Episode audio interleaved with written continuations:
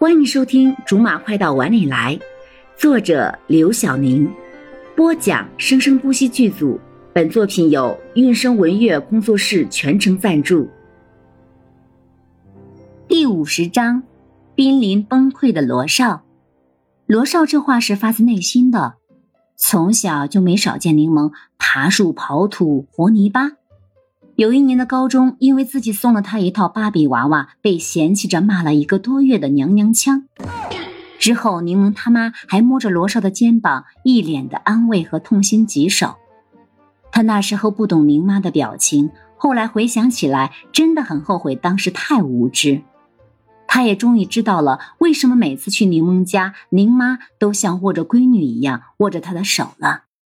天性这东西，不管埋得多深。只要勤奋点儿，就一定会被再一次的挖出来的。我不着急，等钱挣够了，有的是时间挖。娃娃那事，我抽空要跟你妈郑重的解释一下。娃娃？呃，你说那个呀？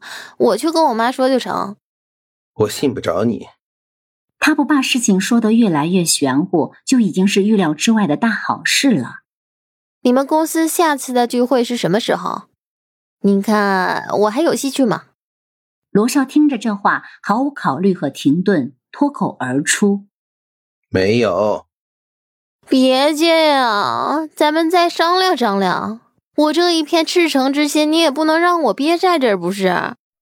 他这一颗乌黑乌黑的心，怎么的就随口不负责任说成红的了？罗少停下了打字的手，转过来说。不要再靠近我可爱的员工们！说着还眯着眼睛笑笑。柠檬一听，嘴一扁，低头抠着衣角不说话。这招没用的，多少再弄点女人味儿，再玩撒娇这一套成吗？要我说，你趁早娶个姑娘，然后把这婚结了，就全都完事儿了。你妈那头也有个交代，我这儿你也不用再挨烦，就是有一点麻烦。你结婚了，我就得搬出去了。到时候你负责给我找房子啊？怎么着，我也是为了成全你的幸福才牺牲的自己。好，只要我有一间房子，就有你一间厕所。就为了这间目标处的厕所，接下来的几个月，柠檬疯狂的当起了媒婆，到后来还经常在毛飘飘面前自诩经验老道、质量过硬。怎么样，飘飘？要不要考虑跟小宋子分手，让你的挚友再给你介绍一个有钱的、有面的、有气质的、有才情的、浪漫的、实用的，都随手招呼啊！神经病！宋武明则是一把搂住了毛飘飘的肩膀，一脸惧怕的捂住毛飘飘的耳朵，看着柠檬说：“亲爱的，这都是幻听。”柠檬则是说完，就颤颤的潇洒走掉，留给两个花枝乱颤的背影。这货太狠毒了，连你都不放过。我算什么？罗少才是真的惨。毛飘飘从来没有见过罗少这么无助过，他永远不会忘记那个轻易不低头、基本不求人、嘴巴不比柠檬积德、表情更加阴险的罗少。半夜三更往死里敲着他家门，坏了他跟宋明好事。一进门就按住他，纠结的想大声呼救，却终究什么也没有说出来的时候的样子。上次罗少不是发了飙吗？没用。你幼儿园的吗？那种等级也算发飙？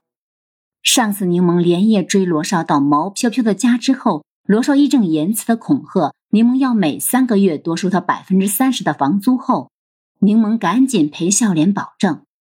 不过。依柠檬的不要脸程度，这种话不过是不痛不痒而已。不过，我估计罗少爷应该是忍到头了，好歹也大半年了。罗少发火会怎么样？认识他大半年了，都没见他发过火。别说你了，就连我认识他这么多年都没见过，他一直都是那种不温不愠。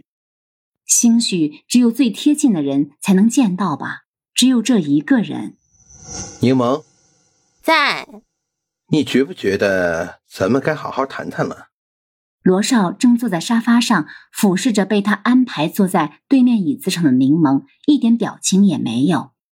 被柠檬强迫拉来的主持公道的毛飘飘和宋佑明，则是各搬了一个小板凳，坐在了两人的侧面。